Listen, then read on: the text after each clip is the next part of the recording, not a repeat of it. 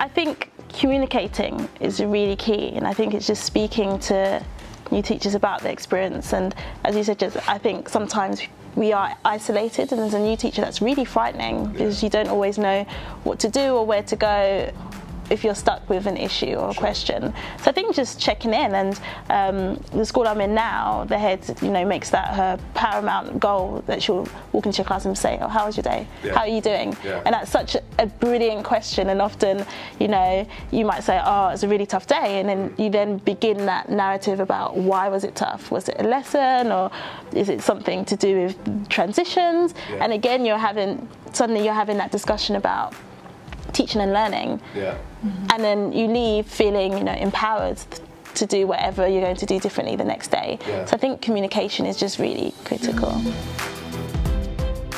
So I'm here today with Hannah Spence and Cami Dodd, two remarkably inspiring teachers who've graduated from the Teach First program. We talk a lot in the interview around growth mindset and how to create a culture of creativity and passion within the classroom. Passion just exudes from both of these fascinating teachers who are really, really committed to inspiring the next generation through educational leadership. In fact, they're actually on their masters to do educational leadership, and we talk a lot about that in the interview too. You'll see from the interview that we get straight into it, and this is one of the most fun and engaging interviews that I've done to date. So lock right in and let's have some fun talking about teaching. Really, fascinated and inspired to have you both here today. You both said that you've never been doing an interview before. No. So it kind of resonates with the show, right? Because one of the things that I wanted to bring to the show was that teachers, that there's a complete misalignment between what people think education is, what people think teaching is, what people think teachers go through, and then there's like a, a media summation of everything that teachers go through, and like it's the media that often tells a story about what education is and what teachers go through, and actually the media aren't the people that are in it. Mm-hmm. So I wanted to bring the experts on and share and, and share your journey. So Hannah, tell us a little bit about who you are first and what you do. okay so i'm hannah i've been in teaching now for four years i'm currently working in a primary school an independent primary school in london um, teaching primary which is all subjects except for music french and art which are taught by our specialist teachers and i'm also english lead as well so Okay. accountable for all things literacy based Fantastic. Do your school have JNC education doing your art and French? No, Why they not? don't yet. yeah, not yet. I like it. I like it. I like it. And Cami, tell us a little bit about yourself.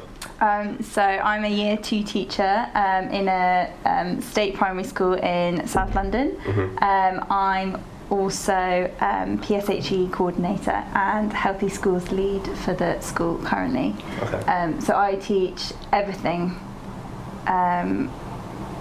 Yeah, everything. Fantastic. and, and just to give some context, right? So I met Hannah on New Year's Eve. Yes. So Solid party, right? Yeah. In Croydon Boxpark, right? We were there and we met through mutual friends Byron and Bianca, and we just had an awesome time and awesome vibe. So I'm one of them people. I just love being around positive energy. And when I talked to, um, we were talking to um, Joseph Hammond, a music teacher at JNC earlier, and he was just talking about like how he's so passionate about what he does, and that kind of he spoke about it as very as being something that's quite natural. I want to get your thoughts and insights. Do you think like a passion for teaching and enthusiasm is quite natural? Do you think that that can be taught? Oh, that's a good question. Yeah. Come on. well, should I? Yeah, um, go. I thought, um, I think when I went into teaching, I didn't fully understand what teaching was going to be, um, and I had a real passion for for working with children and being around children. I also had a passion for art because I studied art at university, so. I was quite creative and I thought I'd be able to translate that into teaching. And then I think as I developed as a teacher, I actually found more skills that were within me that I didn't know I had. Uh, and actually, I think personally through my journey in teaching, I've found different routes that I c- um, feel good at and also kind of really passionate about. Yeah. What, what would you say were your strengths as a teacher? Um, that's a, that's a strangely hard question to answer. Really? Um, I, Oh, I don't know. I'd have to think about that. Okay. Um, well, and, and by the way, just for context, like Cami and I have just met today. Yeah. So, so I'm going to throw you on the spot a little bit, It's Cami, but um, don't worry, it's, it's, it's going to come to you. Mm-hmm. So, come back what, to what, you. what, what do you think your strengths are as a teacher, Hannah? Um, I think, as you raised, I think positivity is definitely something you have to have. And both Carrie and I took the route into teaching via a charity, which is very much vision aligned and wanted to address the disparity in educational disadvantage. Um, and address that issue. So I think immediately you, you go into teaching with that passion, with that positivity that you can make an impact. And I think that is something that has been able to help me overcome challenges that I found while being in the teaching sector and mm-hmm. definitely being positive I think is a strength. Equally having a great sense of humour. Yeah, I love that. Yeah. It's definitely up there with being one of the survival tools Yeah. as a teacher. I remember when I used to teach PE, right? I used to literally just like, even if I was teaching like year one, year three, or year six, I used to literally just make jokes to myself. Yeah. And like teaching assistants or other adults would walk past and they would just be like, oh, you're so funny, kind of thing. Like, but the, some of the kids would get it and then some of them wouldn't. And I was like, don't worry, you'll get it later. but definitely it gets you through those those tough times as well. Mm. Yeah, for sure. So, how did you two meet? So we uh, we met through Teach First. So we our route teaching was uh, we trained with Teach First uh, which is a charity. So we met um, in our initial training, and then we were also placed in the same federation of schools. So Yeah. we work together as well. Yeah. Um, and now, yeah, now we're doing our, our masters, finishing off our masters together as well. So we've Fantastic. yeah. What was that Teach First experience like? Because that's something that's relatively new. Like, when did it come in? Maybe eight, nine years ago, something like that? Or Yeah, I think it was. I think it was a bit longer than I that. think in early 2000s, yeah. don't quote us. but um, I think maybe even 2000 might have been the first, Yeah. or 2005. Yeah. Within, I think it, it started just with a few amount of people, and then it started Yeah. to really expand in 2005 Mm. and onwards. Um, yeah, and I think now it's it's you know it takes in a massive amount of graduates as teachers. Mm. Yeah. Um, It's definitely grown because it started to come to my attention maybe around 2012 ish. Yeah, it's definitely grown and now it's like a, a, a nationwide thing. What was that experience like for you guys? Well, um, I mean, it's a, it's a, as we said, it's a fantastic charity with a great vision. Part of the vision is that they place um, us in challenging contexts.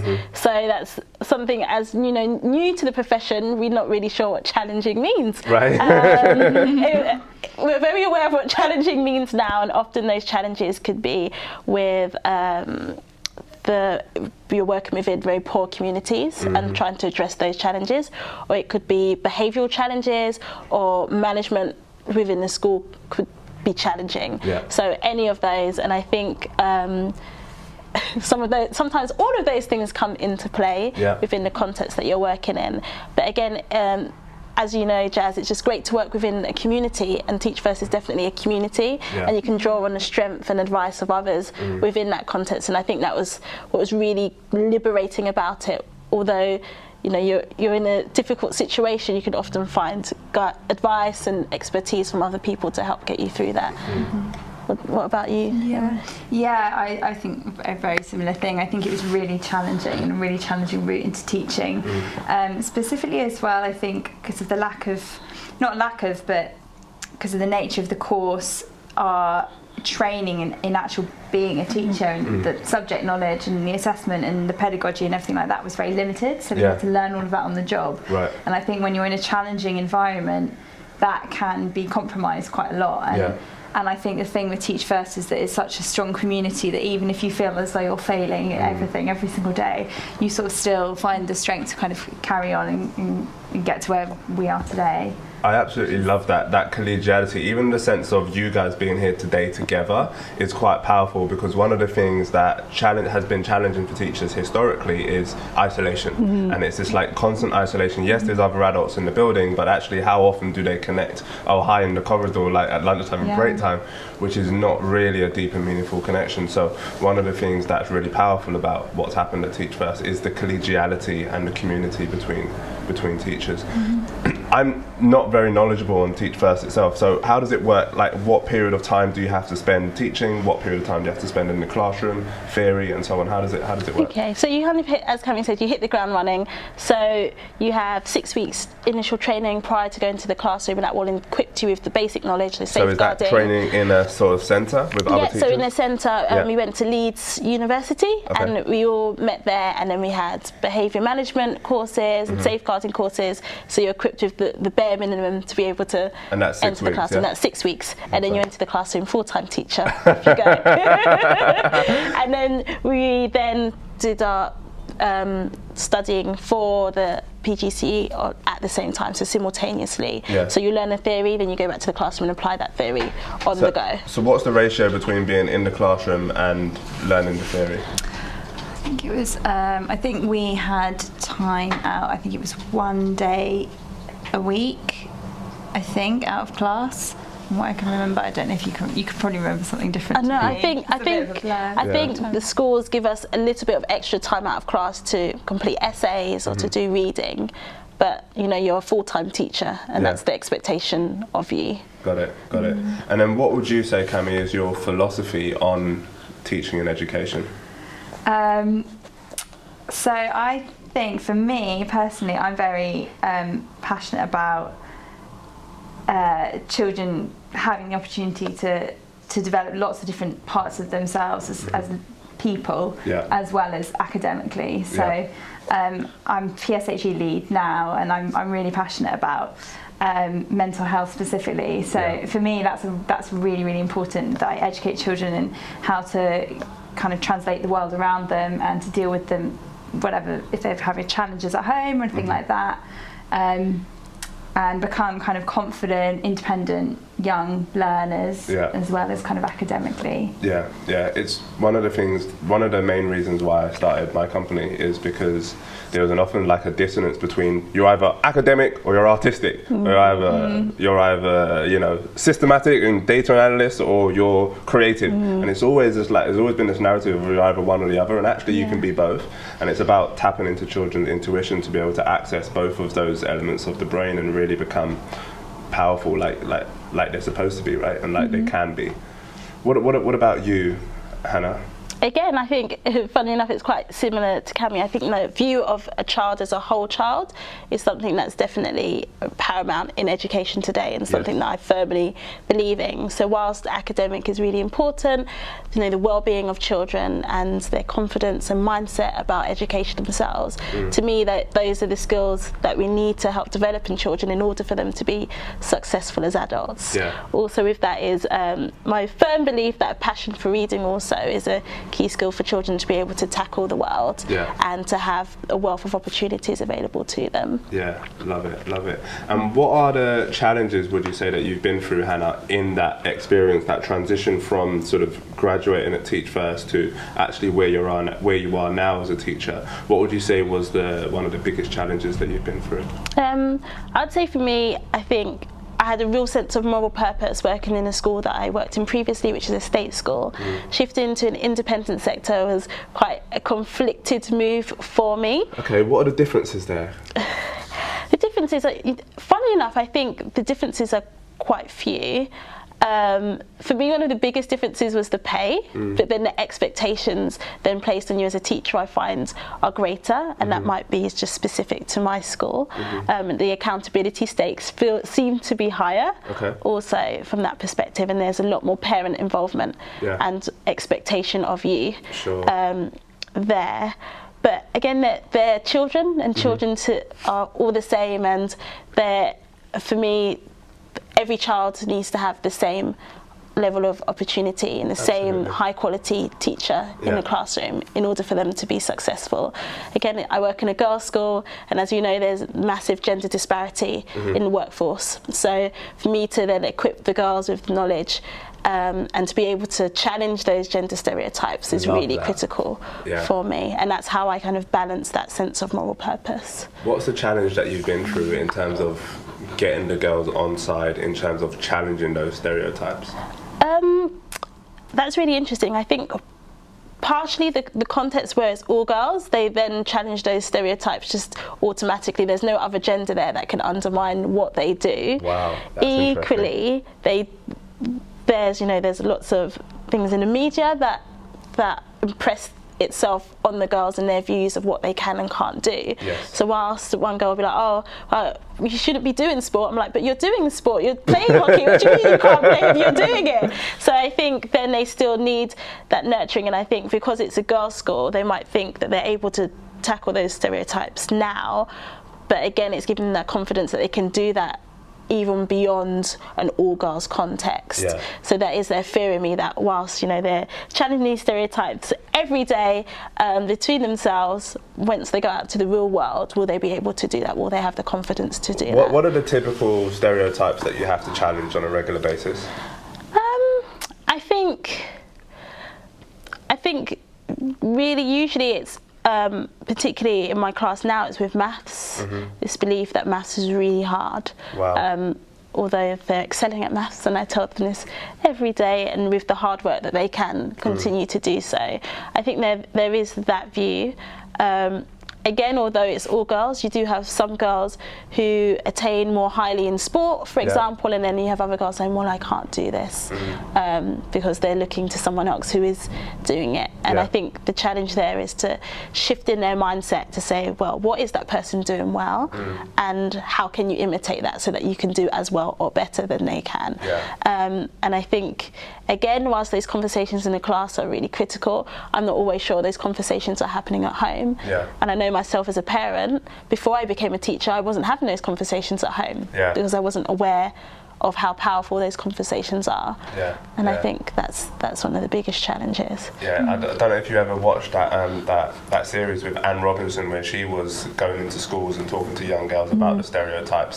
Did you did you watch it? No, I haven't I haven't seen. Have you Really, seen it? really interesting show. Did you see it, Cami? I think so, yeah. Yeah, think I know about, about yeah. a year or two ago. Yeah, like one yeah. of the things, um, I'm not quoting specifically, but it was like they went into this toy shop, right? Mm. And um, they said, look at all the toys for all the boys, and there's like you know 95% about science, techn technology, engineering, building, mm. all of these things, building, right, creativity. Mm-hmm. And he said, and then they took us to the women's section, and they're like, look at all these toys. The first thing you notice is that they're all pink, Yeah. like they're all pink and they're all girly and they're all like, and, and I mean girly in the sense of they're all like stereotypically girly in a sense of like uh, what was it like cutie sticks and things about beauty and things about makeup and things about looks and appearance. But a lot of the toys just lack substance, um, and it was the show was about highlighting that and how this sort of influences girls' behaviour. Cami, how how do you feel like teaching both boys and girls? I presume. How do you feel the differences in how they relate to you as a teacher come across? Uh, how they relate to me. Mm. Uh, well, I think the same kind of stereotypes or um, ideas of stereotypes exist in a mixed environment. So I think the girls still have that same same barriers to get through, but I think boys do as well. I think in maybe in other in other ways. So like some boys um, really struggle in playground situations, for example, and they really because if they're they're not outgoing or they don't want to play a game that involves uh, running around or fighting or something like that, then Yeah. they maybe feel a bit isolated and they really struggle to kind of um, understand themselves. Yeah. Um, so yeah, I think the same the same sort of things exist really, and I think I've just found this um, Gender Action Award, which we've now established in our school, which is kind of starting to unpick these stereotypes and actually present like role models in particular for children to kind Yeah. of understand mm-hmm. that these men and women can be you know all these different things that Yeah. they maybe have never come across in their own life Yeah, yeah. Um, it's, it's it's really really powerful. Do you notice any? I don't know if your children are too young for you to notice this, but do you notice like differences in terms of types of questions that you might ask and the readiness of boys to answer one type of question and girls to answer another type or anything like that? That's interesting. Um, I I don't know. I don't think so. I think maybe they're too young because I teach in year two. Mm. Yeah. They're not. They're just developing self awareness. Yeah. So I don't think they. I don't. I wouldn't say that there's like less contribution from boys or girls around a particular subject. Yeah. However, Right. they are they are definitely starting to understand their what they find difficult, and Yeah. and I think it's it is it does happen that in maths, for example, girls are less willing to risk take Right. sometimes, and boys will maybe throw themselves in, into things with Even if they get it wrong, right? Yeah, Yeah. exactly, and seem to be maybe more resilient around making mistakes Mm. and than girls. I would say probably. That's really interesting. I, I definitely want to do like some sort of research and a study on on that type of narrative. Mm. I think that's remarkably important in terms of just engaging boys and girls in a, in a really cohesive way. Yeah. Yeah, powerful. absolutely. What What are the challenges that you face, Cami, in in a school setting and since the start of your teaching journey? Um, I think um, on a per, in a personal personal challenges, um, I found uh, confidence in myself as a teacher has kind of wavered quite a lot.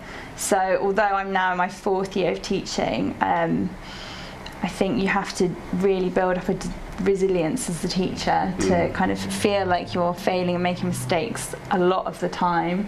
Um, and on a personal level, I found that challenging. Yeah. Um, I think there have been occasions when um, I probably should have had more support that I was I wasn't able to have because of challenges in the environment or with my provider or training. Um, and have maybe had to cope with quite a lot of stuff um, as a professional.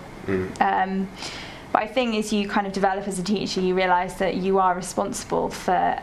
You have a huge responsibility for the children, not only the children but yourself as well as a professional. Yeah. Um, and I think you know the further in you get to teaching, the, the more experience you have, the more you realise how much you have to sort of look after yourself. What What do you What would you say that schools could do better, generally speaking, in order to support teachers, new teachers into the industry?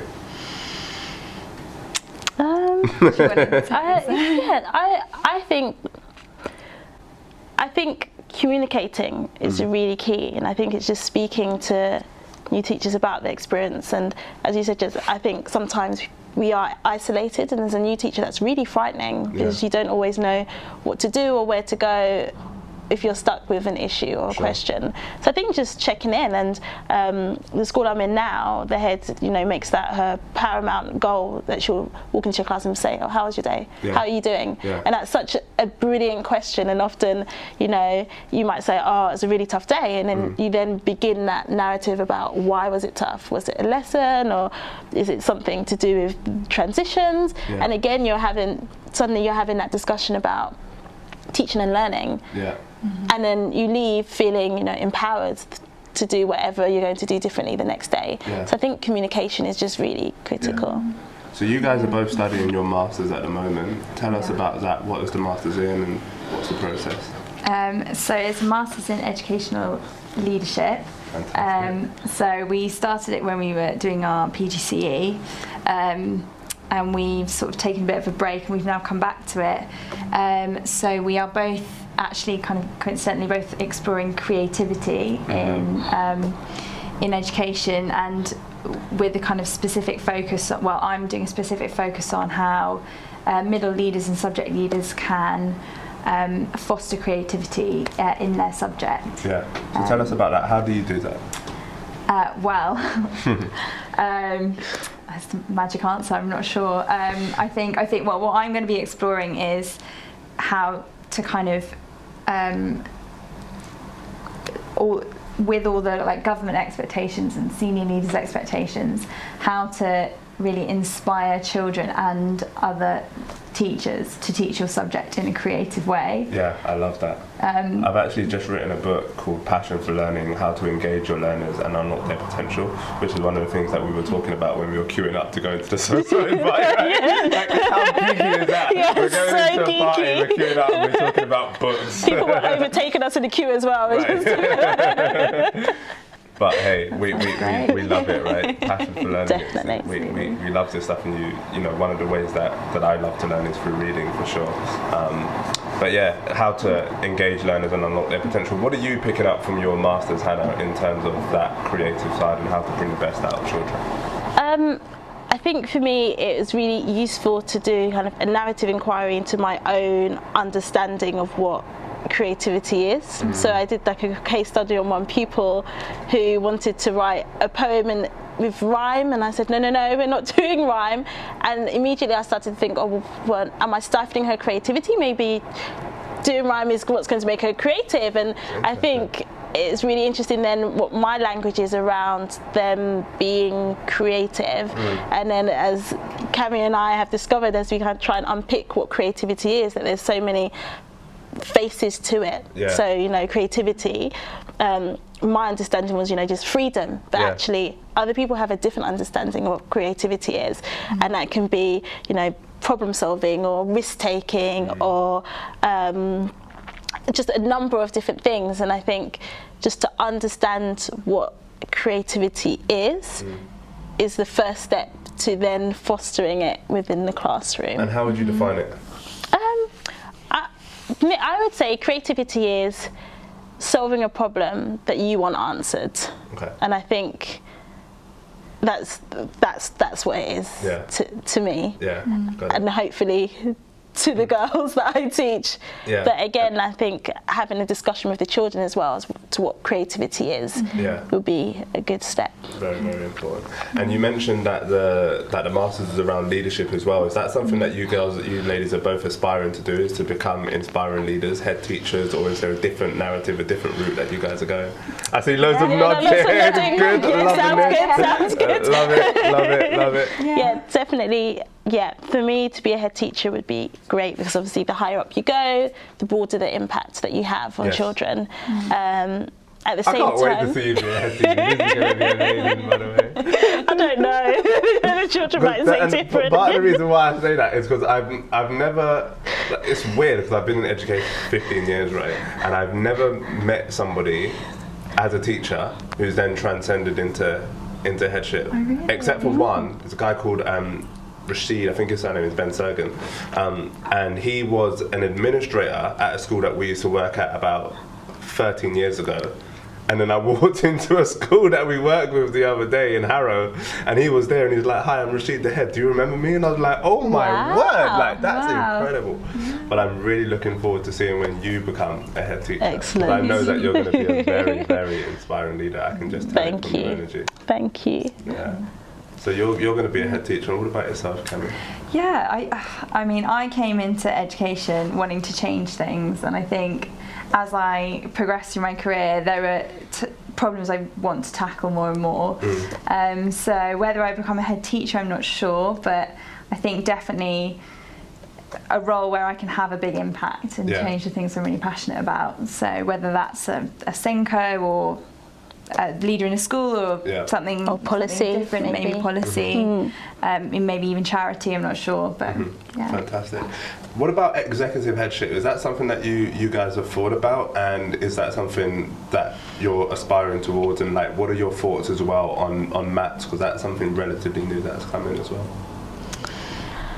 Um, I mean, within the context I'm in now, executive headship isn't really a concept at the moment. I know in our previous school it was, and again, you have more accountability um, over a greater number of pupils. Um, again, multi academy trust. I work within a trust at the moment, but still each school is quite um, individual Okay. as to how it's managed. But again, really open to to any, new you know, yeah, to new possibilities, to different contexts, and as Cami and I said, just having that wider impact impact, yeah. is really Very aspirational. What there's a big misconception, um, especially from parents, and I'm a parent, like from.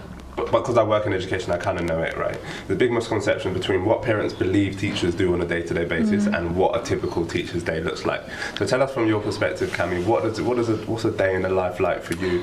Um, day in the life. um, so I get into school. I arrive at school at half seven in the morning. Um, I spend probably about an hour uh, preparing for my lessons that day. So that involves printing, finishing off resources. Um, especially in year two, it involves quite a lot of practical things like getting out um, resources to use, things like that. Um, I then spend probably about half an hour briefing my teaching assistant when she comes in. Yeah. Um, we have a conversation. I tell her what she needs to do for the day. um, if we have time, I kind of tell her about the lessons we're doing. Um, and then the children come in. Pretty much from the time the children come in to the time the children leave, Mm-hmm. if I'm being honest, I don't stop working at all. Yeah. So I, I mean, I, I am in a school where the workload is quite high, the expectations of teachers are quite high. What What is the workload? Talk to us about that. Um, so there are three main elements of workload in my current school and in most schools. Um, so there's planning for teaching lessons, there's marking, and then there's assessment. Uh, which you could argue marking and assessment are the same thing, but I think in lots of schools they're three separate things. Um, and myself, I'm a middle leader, so I have extra um, extra responsibilities as well. Sure. So that might involve uh, talking to other teachers, talking to external providers, um, organising events, um, things like that as well. Um, That, that's really interesting, just in terms of what you said around planning, marking, and assessment. Being like, what percentage of your time would you say that that takes up? Would you say that that's quite heavy in terms of outside of the nine to three thirty environment? yeah, so the majority of my time spent after school is marking. Yeah. Um, so in my current school, we are required to mark every single piece of work that we teach. Mm-hmm. So that's about 90 books a day. So that that's a lot, a lot of admin. that feels that feels uncomfortable Yeah, to yeah. me. That just be like, I, I'm like, ouch, Physical like, pain. like I was a PE teacher, I got away light with Yeah. that, right? Like, Yeah, yeah, uh, yeah. I, I don't mark 90 books a day. I, Yeah. I try and fit it in where I can. yeah, Um, but then I will often go home and I'll end up planning for maybe an hour Yeah. in the evenings as well, just bits and bobs that need to be done for the next day. Um, and my weekends, I probably spend about realistically on top of my PPA time, probably about three or four hours of the weekend working as well. wow. Is that Um, marking, planning, or assessment? That's planning usually. That sounds that sounds very very heavy. It is heavy. It is. I've actually yeah. been speaking to to a few head teachers, um, like one called Matthew Bradley and, and one called Jeremy Hannay, and a lot of their thinking processes is quite innovative and quite outside of the normal realm of education. Like Jeremy talks about um, a l- very limited marking policy, and like I've had other head teachers talk about this kind of like active marking um, framework where it's not doing stuff for a particular criteria, but it's actually active marking on the spot, active feedback is what they call it. yeah. Um, do you think that that's something that, that resonates, or do you think that's something that's possible in more schools? Or Yeah, I, I definitely think so. I Yeah. think there are lots of school systems that have quite maybe an old old fashioned I don't want to say what old traditional Yeah. kind of, traditional way of marking and assessing work, which is to make sure each piece of work is marked and then to feed back in the next day. yeah, And there's so much evidence to support um, feedback straight away is Yeah. much more effective in children's learning. So I think if presented in the right way, schools Mm. Schools could switch quite easily to this, and I think the learning wouldn't be affected if not improved yeah. um, immediately. I think it's I think it's just a case of change, really. Um, we're quite fortunate because it's like one of the things with the creative subjects like uh, art, modern foreign languages, PE, drama, etc. Active feedback is like the norm. It's very much the norm. It's ve- it very much has to be done, like because you know it's uh, like fiber memorization in terms of PE and everything like that. You if you give active feedback, then you can improve it on the spot. But if you delay that feedback, then actually the active fibers sort of disengage and you don't you don't get that same outcome. So yeah, that's something that's re- that's really really insightful. What are, what are your thoughts on, on on it, Hannah, in terms of active feedback? Yeah, same. I think it's something, feedback is something that has to be done there and then. Um, I mean, there are some schools I think that have been really brave and just have overturned their marking policies and have no marking. Mm. No marking in the sense that the teacher's not spending hours after school writing comments in the child's book that the child isn't likely to read. Yeah. So again, just in that moment, mm-hmm. giving that feedback. And I think there are, like like like said, there's a conflict between traditional ways of teaching and like the more current ways where you know. S- Sometimes a teacher might sit down with a group of children, and Yeah. then so the rest of the children aren't receiving that active feedback. Then, which is then why the marking's being done in books. But I think um, just a teacher moving around the class as they would a PE teacher or a music teacher listening. A teacher needs to be moving around and giving active feedback to each pupil for that learning to be most effective. Yeah. Definitely. Got it. So if you were to become a head teacher tomorrow, then Hannah, what would you do in terms of planning, marking, and assessment? What would your philosophy be, and how would that look?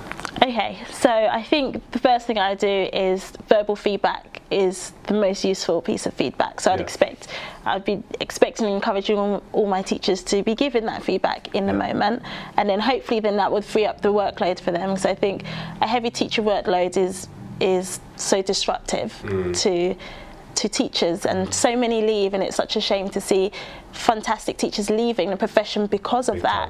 um, and that's workload is something I struggle with being a parent as well Mm. trying to you know balance that is very difficult so Everybody I'd get expects you to be all things at all times to exactly everybody, right? Which is exactly yeah. so having those discussions around teacher well-being is another thing that I would definitely transform if I were Yeah. head teacher What, what are your thoughts, ha- uh, Cami, on well-being? Like, what can schools do to positively positively impact the well-being of staff and children alike?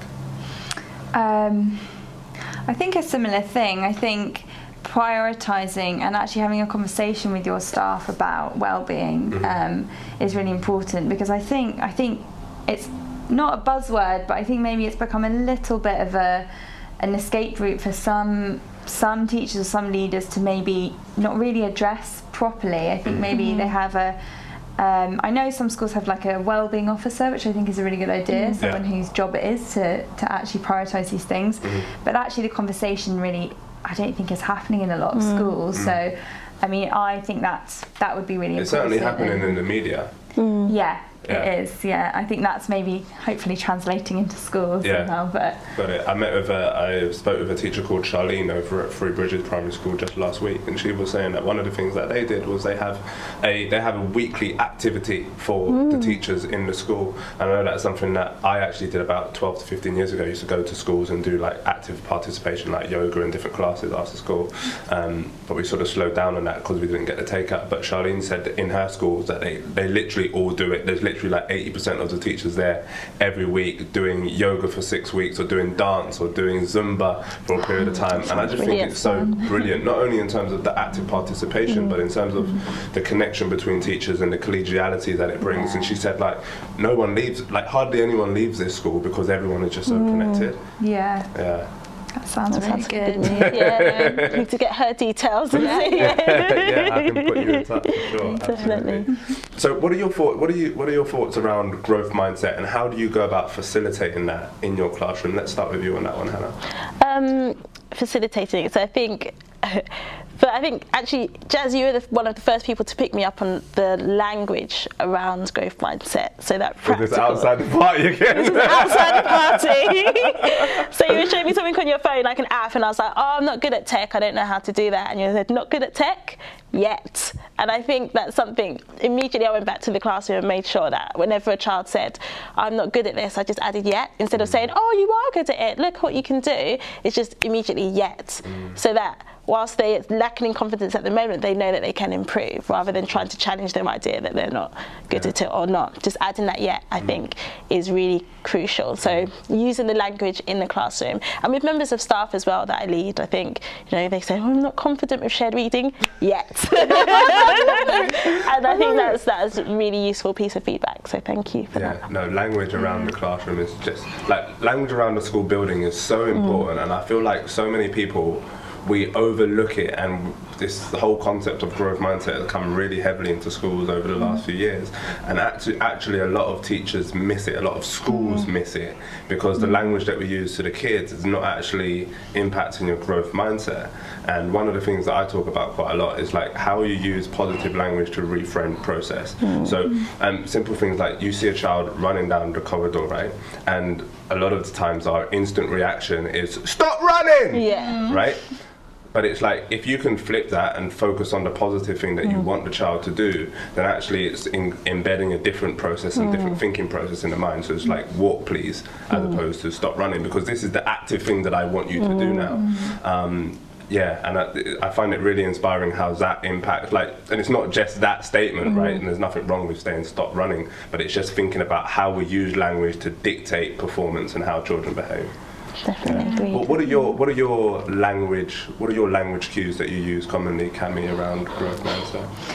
Yeah, I'd say a similar thing. Um, I try really hard to I have quite a lot of conversations with my um, class about the words like right and wrong, uh, and we also talk a lot about making mistakes. Um, so I make it very clear to them that to, in order to learn, you need to make mistakes, Yes. and actually mistakes are a positive thing to, to help you to learn.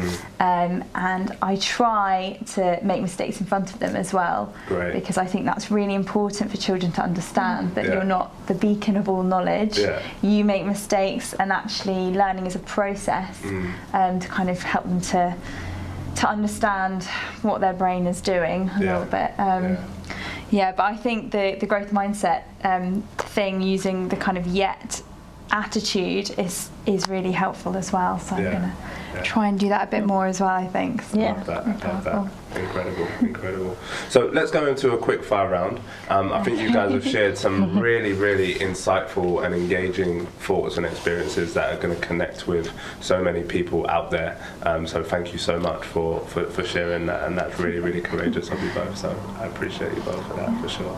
Thank you. Okay, so I'm going to ask. I'm going to make a, a statement or say something, and just say the first thing that comes to your mind, and then I'm going to bounce between the both. Okay. Okay. Really Nervous? nervous. yeah. fine, it's fine, it's fine, it's fine. Okay, so let's start with favourite holiday destination. Uh, sunny England. Nice. Favourite book to read. Or anything written by Jacqueline Wilson. Who? Jacqueline Wilson. Yes. Yes. yeah. Tell me a book that she's read because I know the name, but I can't picture a book. So her most current one is Wave Me Goodbye, which Okay. is a story set in World War II where children had to leave um, their families to go to the country to be safe. She writes lots of children's We're books. going to touch base on that. Favourite favourite app on your phone, Cami. Um, WhatsApp. Okay, cool. And same for you, Hannah. I see you nodding like vehemently. Most overused phrase in school. Um, I'm still waiting. I love that one. I'm still waiting. feel like you're singing a song. I'm still waiting. Yeah, yeah. Ten yeah. minutes in, I'm still waiting. You should just have like a song on your phone. I'm still waiting. Yeah. Maybe I What's your might. What's your most overused phrase in school? Hannah? No, I, as you were saying that, I was thinking um, it's not a phrase, but I clap to you know, clap, Okay. and I just do that all the time. Yeah. So I'd say probably I overclap. Overclapping. That's a brand new. Is that even a word? Interesting. Favorite hobby, Cami? Um, cooking and eating. Mm-hmm. I'd. Hannah. Um, writing poetry. I love writing poems. Oh, amazing. Yeah. Tell me the first thing that comes to your mind when you hear the when you hear the, the next word. Right. Family, Uh, home, children, Fun. culture, people, teaching, Writing. marking, Subject lead. leadership, um, inspiring, books, Adventures. children. passion. Nice. I like that. Creativity. Risk taking. Nice. Sport. running, Music. Harmony. Art. colour, Science. E- experimenting. Maths. problem solving. School. Love. Love it. Love it. Cami, Hannah, it's been an absolute pleasure interviewing you both. I think that's been the most. I think that's been, I'm going to say it. I'm just going to say it. I think that's been the most exciting interview I've done so Oh, far. so brilliant. thank, you. Thank And. I've met really inspired. One of the um, one of the head teachers that I met and that I interviewed last week almost made me cry. Oh my goodness. Yeah, it was deep and immersive. I was like, whoa. so yeah, um, I needed to laugh and I needed to enjoy. So thank you so much. Thank you so thank much. You. Thank you. Thank you. It's been great. Thank you.